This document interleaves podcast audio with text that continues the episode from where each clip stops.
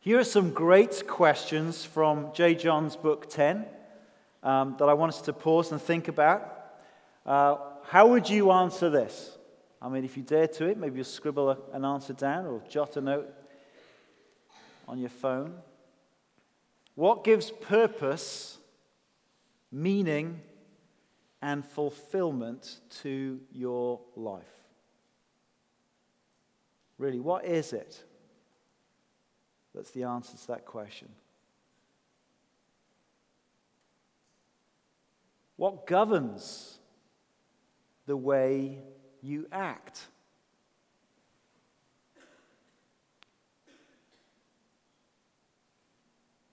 What's the focal point of your life around which your, your very existence hangs? What, what is most often in your thoughts? What, what makes you enthusiastic? What comforts you when you are down?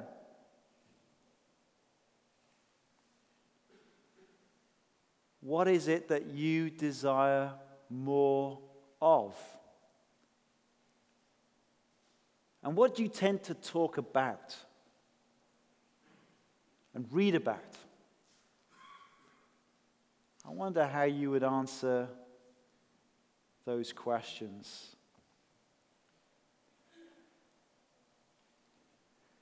Well, the answer to those questions will reveal to you the place of, of God in your life.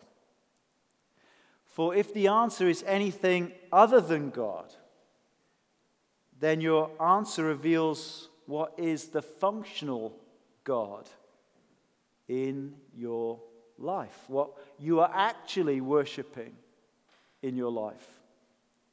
There's a TV series called uh, Welcome to Wrexham, and it's a documentary about the impact of two Hollywood stars, uh, Ryan Reynolds and Robert McElhenney, uh, who bought Wrexham Football Club and, uh, in North Wales, and the impact of, of their purchase on, on, on the club and the town. And there's lots of poignant interviews. One of them is Sean. Uh, he is a painter. He's been a painter for 15 years. His grandfather was a painter. His father was a painter. And uh, he does the job now. And he absolutely hates it. He's doing a lot of council jobs. And it's always the same color paint. Every day without fail. What is it? Magnolia. Nothing changes the same paint, the same boring conversations without fail. He sits in a bathtub at night, he says, and he thinks to himself, there's got to be more to life than this. His wife didn't want to stick around anymore, and he's now living alone with just occasional access to his two children. Now, the one thing that gives Sean hope and meaning is to watch Wrexham football team play. The football club is everything to Sean. It's the place he goes to find joy and, uh, and community. It's where he gets his sense of, of um, community and uh, his friends, and where he where it helps with his mental health, he says. Now, Sean would not say he's religious, but of course he's still a worshiper, isn't he? And what he worships is Wrexham Football Club. That's the functional God in his life. So I wonder what is it that you answered to those questions? And what does God have to say about that? Well, please open your Bibles to Exodus chapter 20 and the first three verses of Exodus chapter 20. We're going to look at that. We're going to look at the first commandment today.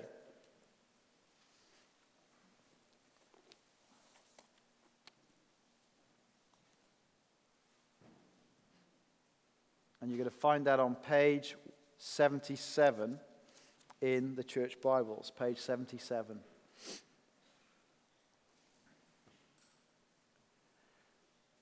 Listen to God addressing a new nation from a shaking mountain, all ablaze with fire.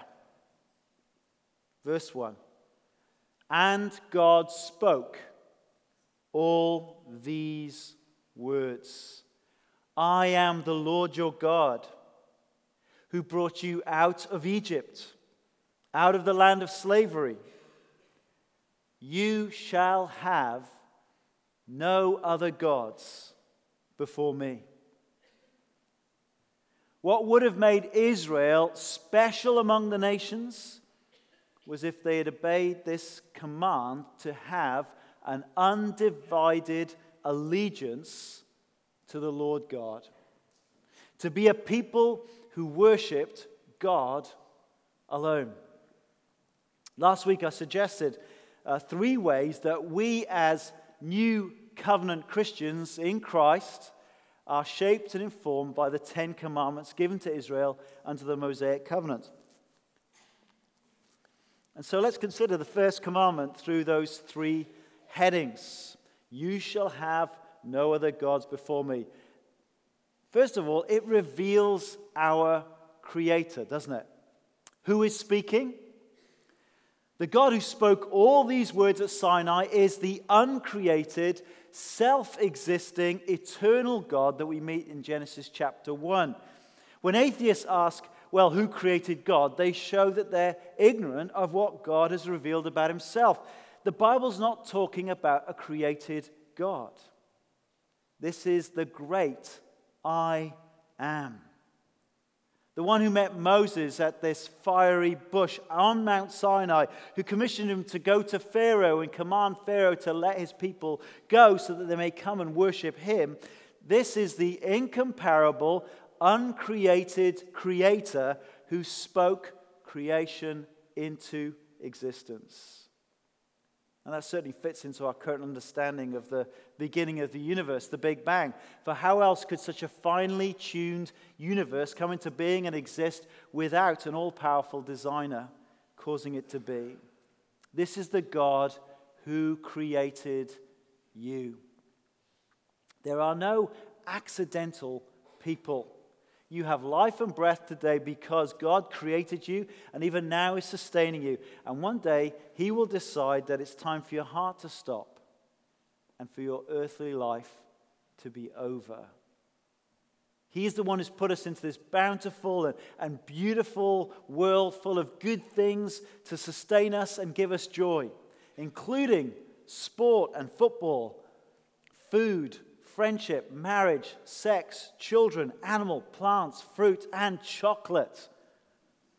This is the God at the center of the universe.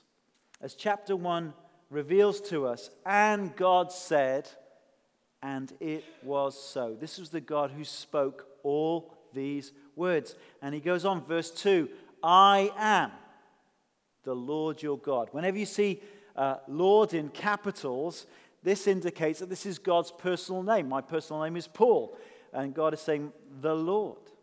When we introduce ourselves to people and we give our name to people, it's because we're actually inviting them into a, a meaningful relationship with them. If you never give your name, uh, you're saying, Look, stay away. I'm remote from you. God is using his own name to remind us that he is the creator God who brings people close to him. He's not remote, he's not unknowable. He invites these people into a relationship with Him. He makes promises and He keeps promises. And He invites the people to believe those promises. The events around Sinai are like a, a marriage service. In marriage, we see two people uh, standing at the front, making uh, promises and commitments to each other that bind them together uh, as one before witnesses. Here at Sinai, God is inviting the people who'd left Egypt with Moses into this special covenant relationship with Him of love and faithfulness. The Lord would be their God, and they will be um, His treasured possession, a kingdom of priests and a holy nation. That's what's happening at Sinai. Who is speaking? It's the great I am. I am the Lord, verse 2. I am the Lord your God who brought you out of Egypt, out of the land of slavery.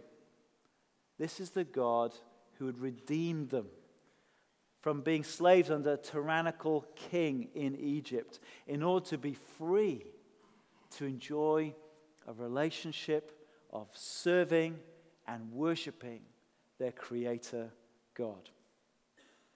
Now, read in, on in your Bibles, and you'll see the progressive way this revelation of God unfolds. I mean, I'm excited for uh, the CMAP people to get Isaiah. So that's a really important project we should be praying for because you get into chapter 40, and uh, uh, to his exiled people, God says, you know, comfort, comfort my people. I almost want to sing Handel's Messiah at this point. I won't do it. I nearly did. No, I won't. Um, and God says, He Himself will come to restore His people back to Himself. Amazing promises. It's all bound up with this suffering servant. Who could it be? Who could it be? Read on, read on. You'll come to the gospel account. It's Jesus.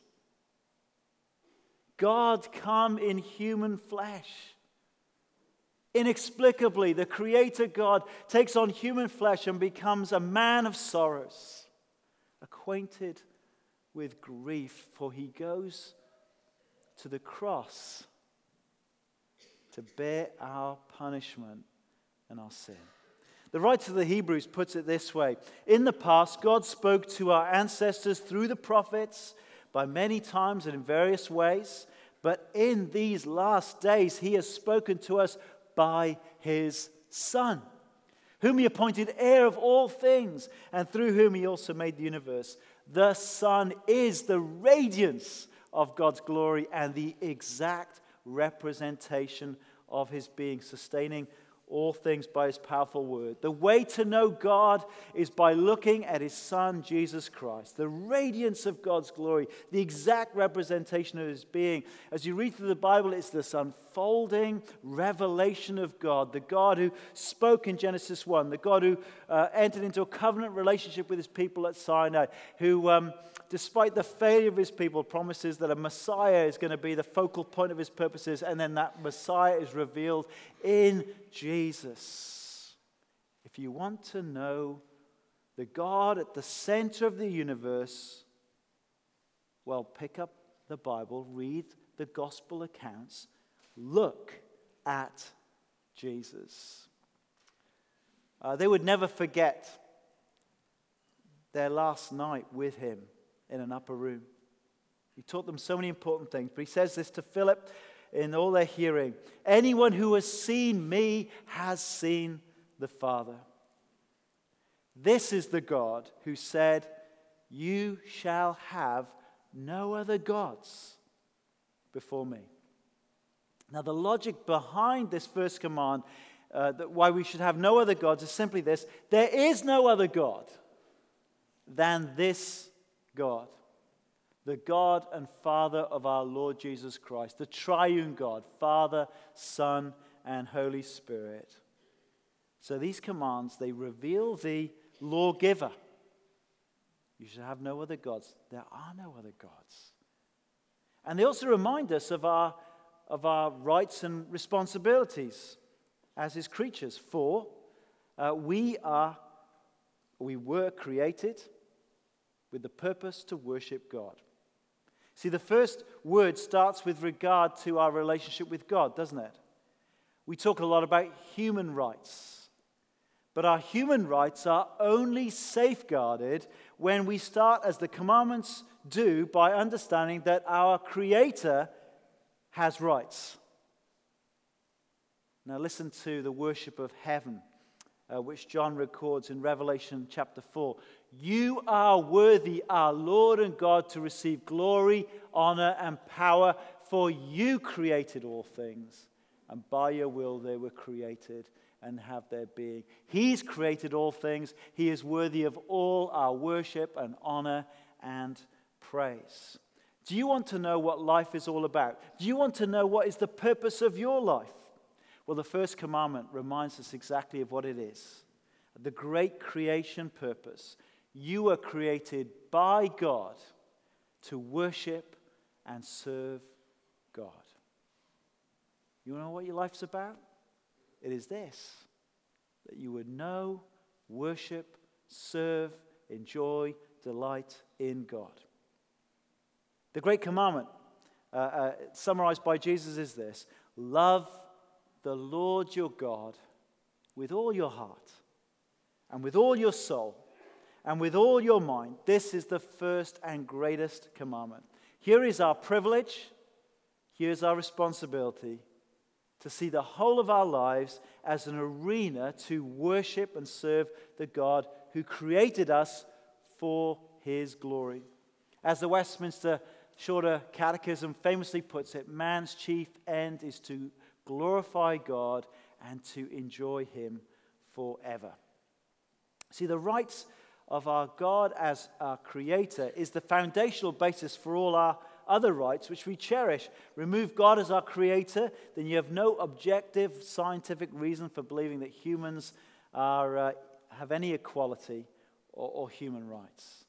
But when you see and believe that you were created by God and for God, then there's a proper foundational belief in our human dignity. It is because we're created by God in His likeness and in His image that every person whatever their gifts and abilities, every person has equal dignity and value. But secondly, let's consider what this first commandment teaches us about us that it reveals our sinfulness. See, as our Creator, He alone has the right to be worshipped and, and served as God to receive all the worship and praise and devotion of our lives. But what is sin? Well, sin is the rejection of this purpose. It is the rejection of having God at the center of our lives. Sin is putting other things at the center of lives, a displacement of the true and living God um, to, in a sense, determine what we think will be the most important thing. I wonder what was your honest answer to those questions at the start. What is your functional God? You shall have no other gods before me. That commandment actually reveals our crooked sinfulness. He deserves to be worshipped alone. But in our sinfulness, we are prone to make ourselves other gods that we worship in his place. All, all the, um, the world religions, all the other life philosophies and worldviews that seek to find uh, meaning and understand ultimate reality, I think it's a testimony that we are deep down, all of us, worshippers. In some religions, there are lots of idols. In others, uh, there's no idols. They, they just uh, are what prophets have said about uh, what they think about God, or there are worldview philosophies, and they, they, they, they, they say, well, this is what ultimate meaning is about. But you know, if the God who revealed himself as, as Jesus Christ is not at the center of someone's religion or philosophy or faith, it is a false religion. It is a deceitful philosophy. It is a foolish and superstitious faith. The largest growing religious group in the UK is the No Religion Group, up to now about over 36%, I think, which means people like Sean, doesn't it? Whose religion is now Wrexham Football Club. The not religious group are, of course, still a worshipping people because we were created to be worshippers. The language of worship and devotion is actually all around us. Listen to sports commentators obsessed with the talk of, of the record of human achievements, of personal glory, of the uh, luminescent stars of sport. They can't help themselves on Match of the Day. They're worshiping all the time. It's the same in the, in the world of music. We're heading to the Hollywood Oscar season, it'll say about film. We deify humans while ignoring the Creator God. You see, our default position since the rebellion of our first parents is that we worship and serve the created things rather than the Creator. We fixate on the visible stuff of the created world and we look to find our meaning and our purpose by pursuing and acquiring possessions and wealth and comfort and, and acclaim and pleasure. We take the good things that God has given and created and we make them God things in our lives. And, and all the while we ignore the good Creator who sustains our every heartbeat and breath. The, tr- the tragedy is that when we that what we're doing is that we're worshiping something that is not worthy of worship. And it is an appalling affront to the true and living God who alone is worthy. To worship other false gods is a personal rejection of God, and it is actually a relational offense to Him. Just to get a flavor of this, imagine wives discovering that the wallpaper picture on the smartphone or computer of your husband is another woman. That when your husband is upset or discouraged, they don't come to you, but they turn to this other woman for their comfort and consolation. Husbands, imagine buying uh, your wife a very expensive dress and shoes and coat, and uh, she puts it on and she just looks absolutely fabulous. And then she goes out the door to go into town to pick up a stranger in a bar. That is the horror of making what is not God, God. You shall have no other gods before me, God declares from Sinai. In the original language, uh, before me is literally before my face. And so when his people turn to idols and worship other gods before his face, it's cheating on God. It's spiritual adultery right in front of the face of God. See, the problem with idols and worship of false gods are, are multiple. I mean, the Bible tells us that they will disappoint us, they will exhaust us because they cannot help us. We're the ones who serve and help them. Uh, they ensnare us, they distort us, but the main problem is fundamentally this that they're deeply offensive to the God who should be alone worshipped as God. And they make us deserving of his just anger. My friends, as you look at a kind of a, um, a society where there's so much broken, this is actually God's anger being worked out in our culture. He hands us over to the consequences of our sinful choices. And as we see people struggling with addiction and shame and enslaving lusts and foolish thinking, of growing wickedness, evil and greed and depravity, it's all a result of this misplaced worship. In the past week, we've heard the conviction of a policeman who relentlessly degraded and belittled and sexually assaulted women. A man who's put lust at the center of his life and has just pursued it and pursued it and pursued it now to his utter shame and to probably a terrible incarceration. And you know what? There will come a day of judgment when we will all stand before a God who created us and we will have to give an account for our lives. This God before, before whose face we have worshipped other gods and pursued other idols, we will stand and meet him face to face. What will that be like?